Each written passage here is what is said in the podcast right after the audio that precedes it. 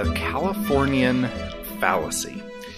This is a fallacy that many people throughout the country, the middle of the country especially, will use. Uh, they will say the Californians are destroying our community.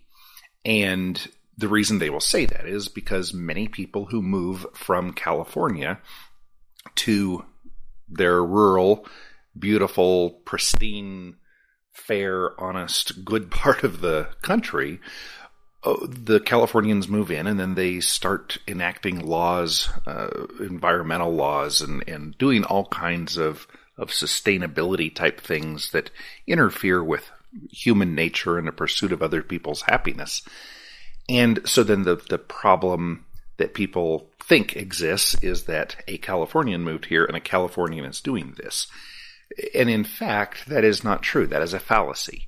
Californians were among the first people in the United States to have uh, the United Nations Agenda 21, the sustainability, uh, not statutes, but non binding agreement. uh, they were the first ones to be the victim of that mentality.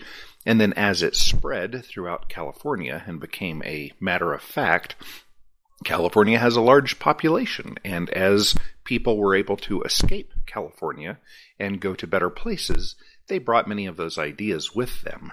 But the reason this is a fallacy is because it is not a Californian issue. It is a Sustainability Agenda 21 issue. And that is where the blame should go, not on the people that are from a particular legal jurisdiction or area called California.